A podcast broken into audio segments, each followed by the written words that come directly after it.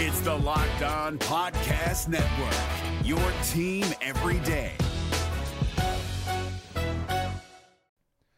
The Locked On NBA Fantasy Minute is presented by PrizePicks. PrizePicks is the most fun you can have playing daily fantasy basketball and winning up to 25 times your money. Go to prizepicks.com slash locked on NBA and use the code locked on NBA for a first deposit match up to $100 we are very much in the thick of the fantasy basketball playoffs. You might be starting it this week, you might be already in it, it might be a week away. And at this point of the year, with only five weeks left in the entire regular season, playing the schedule is the most important thing. So this week, the Minnesota Timberwolves and the Los Angeles Lakers play two games only.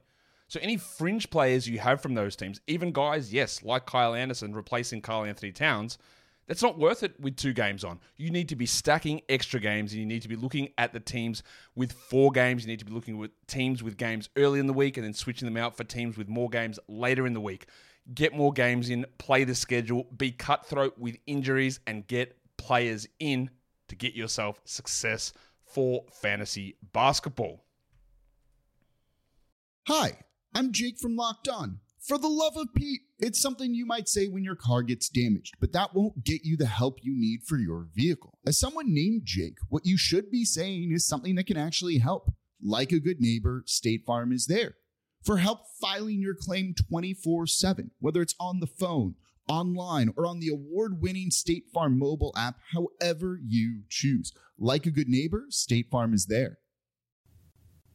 You are Locked On Pacers, your daily Indiana Pacers podcast, part of the Locked On Podcast Network. Your team every day.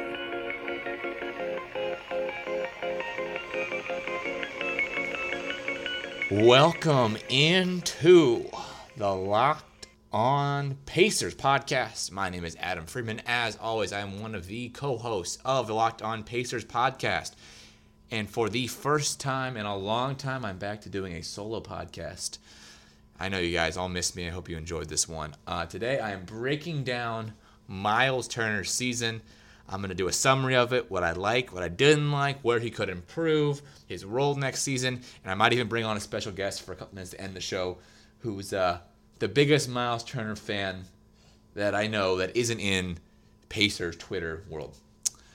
Without further ado, let's get to today's podcast. So let's start with the summary.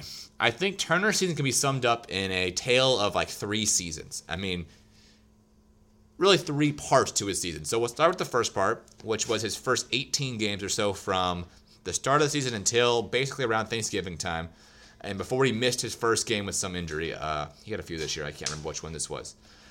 At this point, he was averaging, I believe, 11 points per game, 5.4 rebounds, and shooting 46 from the field and 20% from three he was having a pretty miserable season. Now, at this point, he had still improved defensively. You could definitely see the uh, the payoffs from a better body that he got in the summer, and the work he had done. He was averaging 2.6 blocks per game, and he was still anchoring one of probably at this time the best defenses in the NBA, and he was doing a really good job at it. So, despite his offensive woes, he was still defensively a stalwart, one of the best five, ten defensive players in the league, or at least rim protector wise. Um, but his shots were down. He seemed like it seemed like he would basically just improve defensively and had not even worked on his offensive game, and it was not coming around. But the Pacers were fine. Uh, the first 18 games, they I think the Pacers ended up like 12 and six. I mean, they were they were fine. It didn't matter really to the team. Um, they were they were winning plenty of games. Like it didn't affect him how bad he was playing. But after the injury, things turned. All of a sudden, there's this stretch from a, uh, November 26 until his next set of games that he missed in uh, early January where he just shot through the roof. Um, Oladipo missed, I believe, his 11 games during this run, but Turner averaged 50, nearly 15 points per game on 8.7 rebounds on a 55% shooting and 52.5% from three. Um, I think this might be the greatest 20 game run of Turner's career, I would dare to say. Uh, it was incredible. Um, if you even extrapolate that thing out to if we make it a good 35 game run, you're looking at a 35 game run of still 15 points per game, 7.8 rebounds on 53, 47, 70 shooting splits. I mean, that's if that Turner had brought it for 80 or 70 something games he played, Um, that's probably an all-star level center because of his defense, and that's probably a guy you're thinking, oh, this guy's somebody you can build around. I mean, he was taking, I guess, only 2.7 threes per game and 11.2 shots, but you're thinking this guy's your number two option on a maybe a championship team, at worst case, third option. But obviously, that is not really who Turner is in that sense. Um, he's somewhere not where he was as bad to start the year, but not as good as he was mid-year, and he's somewhere in the middle, and that's where he kind of get his last um, 21 game stretch from late February until the end of the season, where he was good 13 points a game, 7.7 rebounds on 43 35 shooting. Now, his shooting percentage should have, is not great, great, but it's not terrible. This is the player Turner is. I think he's more of a high 40s to mid 40s percent shooter. For a center, that's not great, but for a center, takes threes. He's taking about three and a half threes per game by this point, and that's about a third of his shots. And shooting 36% from three is uh, is positive. I mean, that's that's a player who is probably your third or fourth best option on a championship team. And considering his defense, you don't necessarily need him to have like these 20, 25 point game explosions. You just need him to be the really good defensive player that he is. Now, do I think his defense is not as valuable as he was a great offensive player? Yes. I think I think there is so much value in having a really good offensive player in terms of the way defenses and other teams respect you. Um, you know, there's a lot of guard in this league who are considered top level players and they're really not very good defenders. Um, but for a center wise, Turner is in the top five of defensive centers. I mean, I'm thinking the Goberts, the Embiids. I don't know where you put Giannis. He's in that range of defensive player, probably the, like the step below, but in that level. Um, and that kind of defense is so valuable. But you know, they say defense wins championships, but we haven't really seen the full um, translation of his great defense leading to great playoff success. And that's kind of where the last part of the season was. And he didn't really have a great playoffs, I thought. Um, I'm gonna pull up his numbers real quick from those games. But if you look at it, it was not a not a great year for Turner in the playoffs. Another kind of mediocre run. Um, obviously, the Pacers didn't win a game, so that doesn't help. But if you look at his playoff stats real fast, as I'm pulling them up as I'm trying to talk, great podcasting. Um, he averaged 9.8 points per game on 40, 21, 61 shooting. He took a total of 8.8 shots per game. I mean, this was by far his worst playoffs. Um, even though I thought he wasn't great in the playoffs last year, he averaged 12.4 points on 61 42 shooting, and so that's incredible. As I mean, there's a nice stat line now. I think game to game, he was shaky. Um, the thing about the playoffs too is his shots go down. I mean, he, he averaged about I think about 10 to 11 shots per game. During the season, it was more like 7.7 last year and uh, 8.8 this year. And so, I mean, I think there's a certain playoff assertiveness you don't see from Turner. He gets into foul trouble. He average he's averaging nearly four fouls a game in the playoffs. Um, versus the rest them was having more like two and a half to. I mean, his peak was two point was it was three point two two years ago or three years ago now. Um, the thing with Turner is offensively, he has probably not gotten any better than he was three years ago, but defensively, he's gotten so much better. And it's one of those things where there's not any paper stats that show that value, but you can see it if you watch the games. And that's kind of my biggest thing with Turner and his biggest flaw and biggest need to improve where it is is that he needs to become an offensive player who has a move, a go-to move, a whatever it is, something that is makes him distinguishable that you can rely on to go to score points because it feels like he doesn't have that. It feels like he's a mediocre to okay three-point shooter. He can sometimes get guys off the dribble depending on who the big man is. He can sometimes run the pick and roll. He can sometimes do the but it's like he has like a move. You know, you can't. You know, even like Roy Hibbert back in the day, and by far not as a player, but he was the kind of guy you knew you could feed him in a low post and you could do a little back down, throw up. You know, five foot two point shot. He could make it at a decent rate, and in the playoffs, especially that was like a Pacers bread and butter for him. They would he would average like twenty eight. I think he was averaging like twenty plus points a game in some of the big playoff series. Where Hibbert was because he was just like you kept feeding him down low, kept feeding the ball, and he kept scoring. And Turner needs to have something like that. Now, is his biggest offensive strength he's just a three point shooter? And if he can just become a consistent three point shooter who shoots five, six, seven as a game, that might be it. That might be the solution to this whole problem. But until he develops some kind of like go to um, consistent offensive move, he's going to be held back offensively, which is going to hold him back in general because he is such a good defensive player he he will never not be on the court. Like he, they're not to not play him. Not going to play Sabonis over him at times because he's such a valuable defensive player. But it's holding him back from really becoming an all star, from becoming talked about as one of the best centers in the league. I mean, you know, I'm not saying he needs to have Joel Embiid level just post play, but like maybe Gobert level post play. I mean, just something where he can like you can rely on him. And you know, I wonder if this will be that will be you know for the past two or three off seasons, I've consistently kind of harped on okay, what's he gonna do? Is he gonna improve his shot? Is he gonna improve this part of his game? Well, last summer he clearly hit the gym and he clearly worked on his defensive movement and not being a liability because I think he learned from the playoff series against the Cavs that he has to be able to be switched onto a smaller player and play defense, and he certainly could do that. Now, I'm not saying he's perfect at it, the greatest player at it, but he was he was certainly very good at it, and that kind of skill set defensively becomes huge because he's seven foot long arms and he has good if he has good feet and be able to guard guards. All of a sudden, I mean, defensively, it's like he can do everything. I mean, he becomes the one of the most valuable defensive players because he's got size, so he can guard anybody, big, small. Um, I remember there was a play this year where he got switched on Devin Booker. Booker kind of tried to go around the rim and lay it in. Turner recovered on him and swatted against and pinned against the glass. I mean, that's the kind of thing he couldn't do two years ago. So whether it's just you know changing his focus from his defensive whatever he works on to working on his three point shot more, working on his more on some kind of post move per se. I mean. He's got to stop shooting long twos. Maybe it's just court awareness. I mean, I think his biggest problem, I would say, is that he also took a lot of like these 18, 20 foot twos, and part of that might have been Nate McMillan not kind of telling me he didn't have to do that. But like, what's the point of taking a 20 foot shot when a 23 foot shot is worth one more point and it's probably the same percentage? I mean, he only took 2.6 threes per game. In today's NBA, that needs to be at five. I mean, let's be honest. And I don't know if they're waiting until they have a coach who can really be kind of up his ass telling him he has to be able to, he has to take five threes a game and not take the 20 footers. But that's something he's got to change. And maybe it's something he's got to do himself because the coaches aren't motivating him because he taking those 20 foot shots is useless and not as valuable. And the Pacers play used to play a lot of close games, and a, you know, extra point or two here and there is really important for the team. So he, I mean, that's where I would I see him needing to improve the most.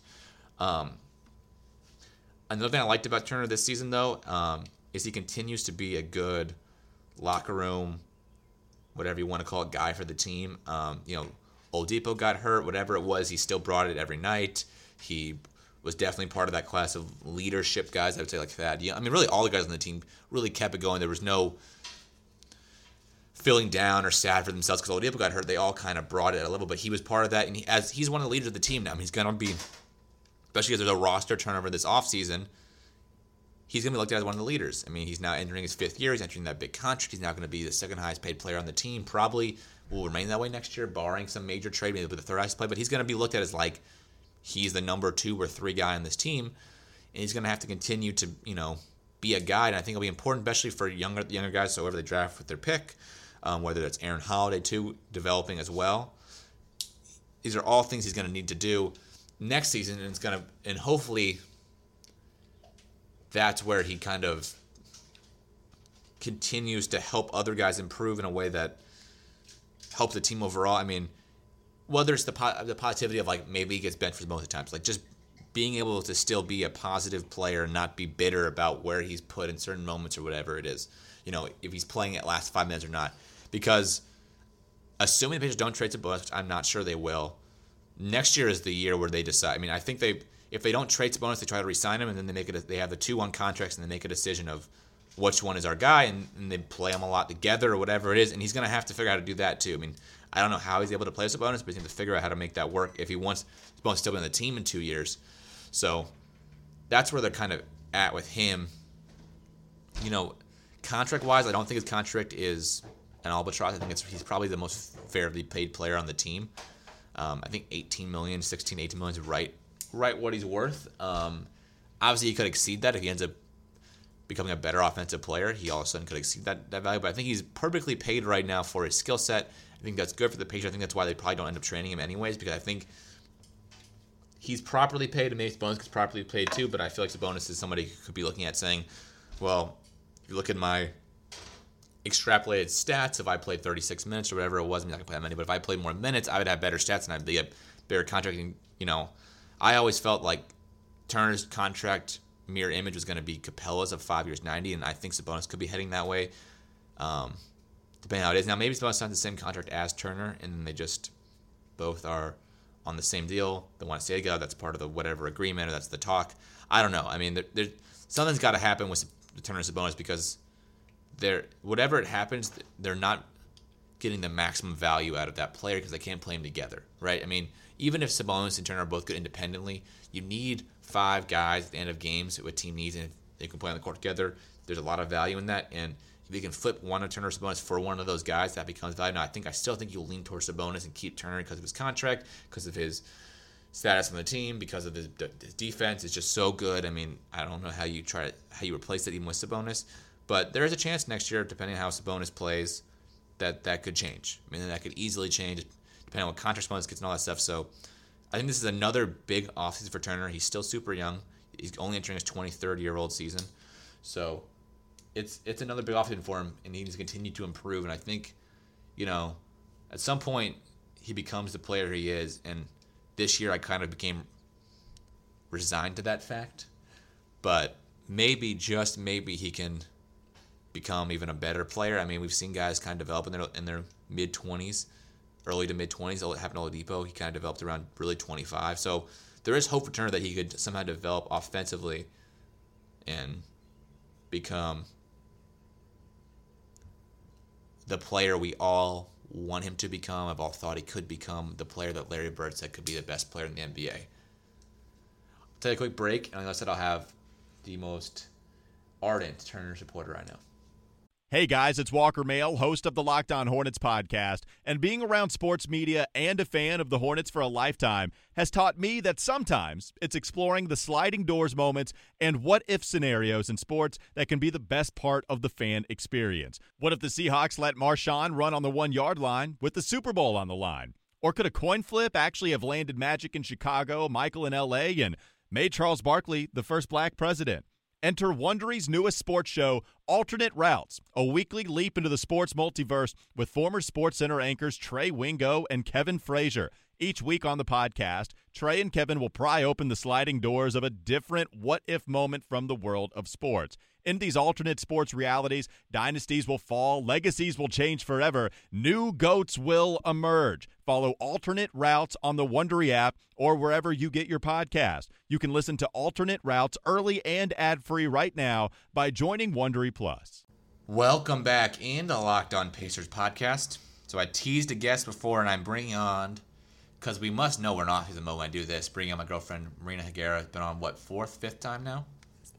a couple in season times too. Wow. Not just off we are we are in off season mode. Uh, just gonna do so. She is a huge Myles Turner fan. I would say at the least. Um, you know, I know Not on, as a player, just of a, I love him. I know you like Turner as a person, which is great. I mean, he's a great guy. So there is definitely this divide.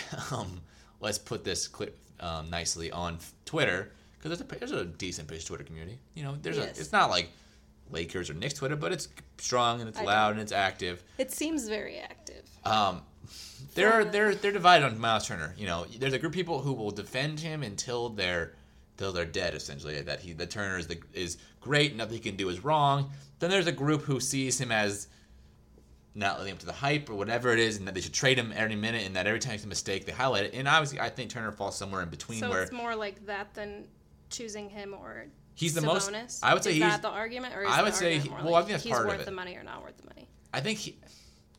I think it's a little bit of both. So I think Sabonis is part of it. You're a Sabonis fan. You also feel that way about Turner in a way. I think though he is the most divisive Pacer player. No, I think Bojan is. No, no, not divisive. That's yeah, personally Okay. My personal opinion. But not, div- but like I'm pretty sure Turner's the most divisive because you get so many different opinions for him, yeah. and that's why. Um, so you are the one I, I, in fact, talk to the most as a fan of him. Yes. So what would you want to see Myles Turner improve next season? Hmm. Okay, you can't. well, make, I was remi- what you have to talk on the podcast. You can't just make noises. you gave me like 0.8 seconds to say anything. That's disappointing. Anyways, uh, I was reminiscing on last year's one that we did for the same reason, and talking about like, oh, is he even gonna be able to stay healthy the whole season? And he did. Proud of him for that, right? He did stay healthy the whole time. Mainly, yeah, he missed a few games. There was nothing that was like major. He had a couple, you know, occasional little back spasm, I think, and a Yeah. maybe knee injury. But he wasn't out for. No, no, no weird extended period of time injury like an elbow injury or a concussion. Or I something guess the only thing I would say I want him to do is to be able to, uh, how do I phrase it correctly? I get really disappointed when people are like, "Oh my God, Myles Turner is great at blocks, and he's like one of the league leaders in so many of these statistics." And we, can I swear? We hate him. Am I allowed to? No. Okay. Um, I don't know what it takes to like convince people that not I'm not like one of those crazy fanatic people as much as I say that I like him. I'm not going to defend everything that he does and I don't know how much he was paid for his contract. Adam's looking at the time like please stop rambling. I have no idea what I'm trying to say. Um, it seemed like a lot of money to me for someone that gets So you want him to live up to his hype of his contract, yeah, right? I guess. I think I said in the last time that he's the most fairly paid Pacer player, which which means that like I you want him to live above his contract almost like almost like Oladipo who mm-hmm. Oladipo makes about twenty million a year, which is for an NBA player actually low for a guy of his Right. caliber. Guy his caliber make about thirty. So Turner making eighteen means he's in that level of like you're good, you're not great. But you're you're above average, but Yeah, you're, you're not like you're a top sixty NBA player, but you're not you're not one of those guys where if you're on the court, I'm always thinking about you where you're where you're at. I'm thinking that you can make a big difference. I'm thinking of you as a guy who fits in a in a role and plays your role really well. I don't even know if it's like exceeding his contract payment so much as like doing I don't know what it would take to make people say he's for someone removed from the community who mostly just sees Tony's tweets flooding every time there's a game of Myles and like screenshots of his progress or like from the Pacers or whatever of him being like like he's there to block, right? He's really tall. Defensive player to play defense. Yes. Yes, like he's good at that. Like he's great at that. So, d- like, do, do people just want him to be more dynamic and be like really great offensively, or like what will Yeah. it take to? yeah. okay. He needs to develop an offensive game. That's his biggest thing. If he can develop some kind of consistent offensive move, which says last I said this when I started the show, some consistent I was not paying offensive offensive move where he can hit No, with, whether with the threes when I gave you that like, look. shoot a bunch of threes and make him at a 35% rate, like shoot five six a game, or can he, you know, Yeah, yeah, can he get the ball and post him and he can do what Sabonis does and back guy down and hit him off the I was hot making sure the kitchen didn't burn down. I'm so sorry that I wasn't paying attention No, to the and I- Yeah, so I mean that, that's what he. Um, that, if he does that, he all of a sudden becomes a whole different player. I'm just afraid he won't be able to do that. Why? That's- because he hasn't done it yet. At some point, at some point, you are the player you are, right? yeah. You know, every year you can say oh, you can do this. So you would have expected. expected him to do that once like Vic was gone. Well, You- he's in like, year he's entering year five. Usually, guys, year one you see some glimmer of hope, what you saw with Turner. Year two, you see an improvement, what you saw with Turner. But, like, year three three, or, like, three or four, you see you kind of hit your stride. this growth. You see this. Usually, you make a big leap in year three or four. See this gr- Well, no, because because he's 23. So usually an NBA player, they come when they're 19 if they're young like him. They're not they're, they're not very strong. They need to get stronger. They need to work out. They need to develop, Yeah, right? yeah, yeah, Then they so that's what they do the first year. Unless you're Zion, Well, Zion's a well Zion's a once in a generation talent. Um, crush me.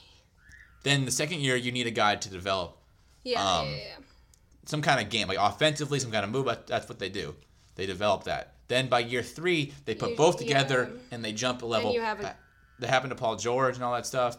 Yeah, it was um that that's what he did. So But I mean, he's also been hurt. Like, yeah, so that that was my thought. Year three he was hurt constantly. Maybe it happens year four. This was the first year to play healthy, and we didn't really see that leap offensively. We saw a leap defensively, but not offensively. Yeah. he stayed kind of, really honestly, more like he was. Well, I guess more he was his second year, but it's, it was a very steady year. I mean, look at points per game. I mean, that's a kind of a, not a great stat to always look at, but it was like he went up to 14 and a half year two, then down to 12.7 up to 13.3. So he's somewhere in the middle between his year two and year three level player. Um, shooting wise, better percentages for sure, but not that much better than year three. So he, I feel like he is the player he is going forward, which is not, which is fine. He's, he's a good NBA player, but he's just not one of those, you know, world moving type NBA players. But do you need, like, obviously, not everyone on your team, No. can- and not everyone in the league can be like that. Like, you already have someone that you would consider as So I think I think Turner's your best player. He's your is best in the team if you're third or fourth best player. You need two guys who can make create their own, do their own thing. And you need a third guy who understands his role but is good still and can be kind of whatever. And that's Matt, that's Turner's best role. Turner, I think at one point we thought Turner could be the number two to Oladipo, but I think at this point Turner's best option is as number three, even maybe number four. You bring in two really good guys because even this year I would say that the Bojan might have surpassed him in terms of level. I mean, he might have. Sabonis, not Sabonis. Bojan offensively was amazing. So But I get like in terms of what you need from uh, the people listening are like, you're already explaining things that we already know. Um, but what do you value more? Like five offensive players that are mediocre on defense, or like Well, that's the point. That's why his stats stats you have are, are unmeasurable, and it's kind of that's the problem. so? Then why is that not like It's good, but to be an NBA player, you have to be good at both, At both, yeah. offense and defense, or extraordinarily good. Turner At is one. at one, where Turner is really He's good really good, good, but he's he's not not, extraordinarily Yeah, good. I mean, Rudy Gobert is a player. He's not great offensively, but he's an extraordinary defensive player. Yeah. it can be he can pick his spots defensively. Turner is still not quite there. Now maybe Turner becomes an extraordinary defensive player next season, and that's the difference. But like, would you say Bojan is extraordinary? No, but that's but but but? Bojan is where Turner was at off on the where and as soon, yeah, in a quicker time period. Yeah. So I mean that's the thought. I, Okay. um, I still like Turner going into next year. I think he's going to be a good player. I think he can improve a little bit on the margins, and I think they'll bring in somebody to be that number two role next year next to Oladipo, and we'll see if Turner because Turner's really good at fitting into his spots and Yeah. playing his role. So maybe he'll find his. think he has good comf- chemistry. Yeah, I think he'll find his comfort spot at the number three spot behind whether it is Oladipo and a Mike Conley or a Jrue Holiday. I think that might have to win. No, thanks to the lottery, but um, or somebody else. Whoever they figure out to be the number two guy, I think that's what's going to ultimately happen. Um, Marina, thanks for coming on. You can follow Marina at Marina Higuera. Yeah, I tweeted about the podcast earlier, Oh, she like did. five minutes ago. All right. No, well, well, listen to the podcast. It happened yesterday. Oh, wait, yeah, 24 hour. No, wait, no, like 12 hours and five minutes ago. Yes, probably. I tweeted this. She tweeted that at 8:44 Central Time. Uh, so check that out. Uh, you can no. follow the podcast at Locked On Pacers. You can follow me at Friedman Adam Five. 39, five minutes ago. Sorry, I'm done. You can follow me at Freeman Adam Five. That is all for the Locked On Pacers podcast. Tony and I will be back on Monday with our weekly show. For now, have a great weekend.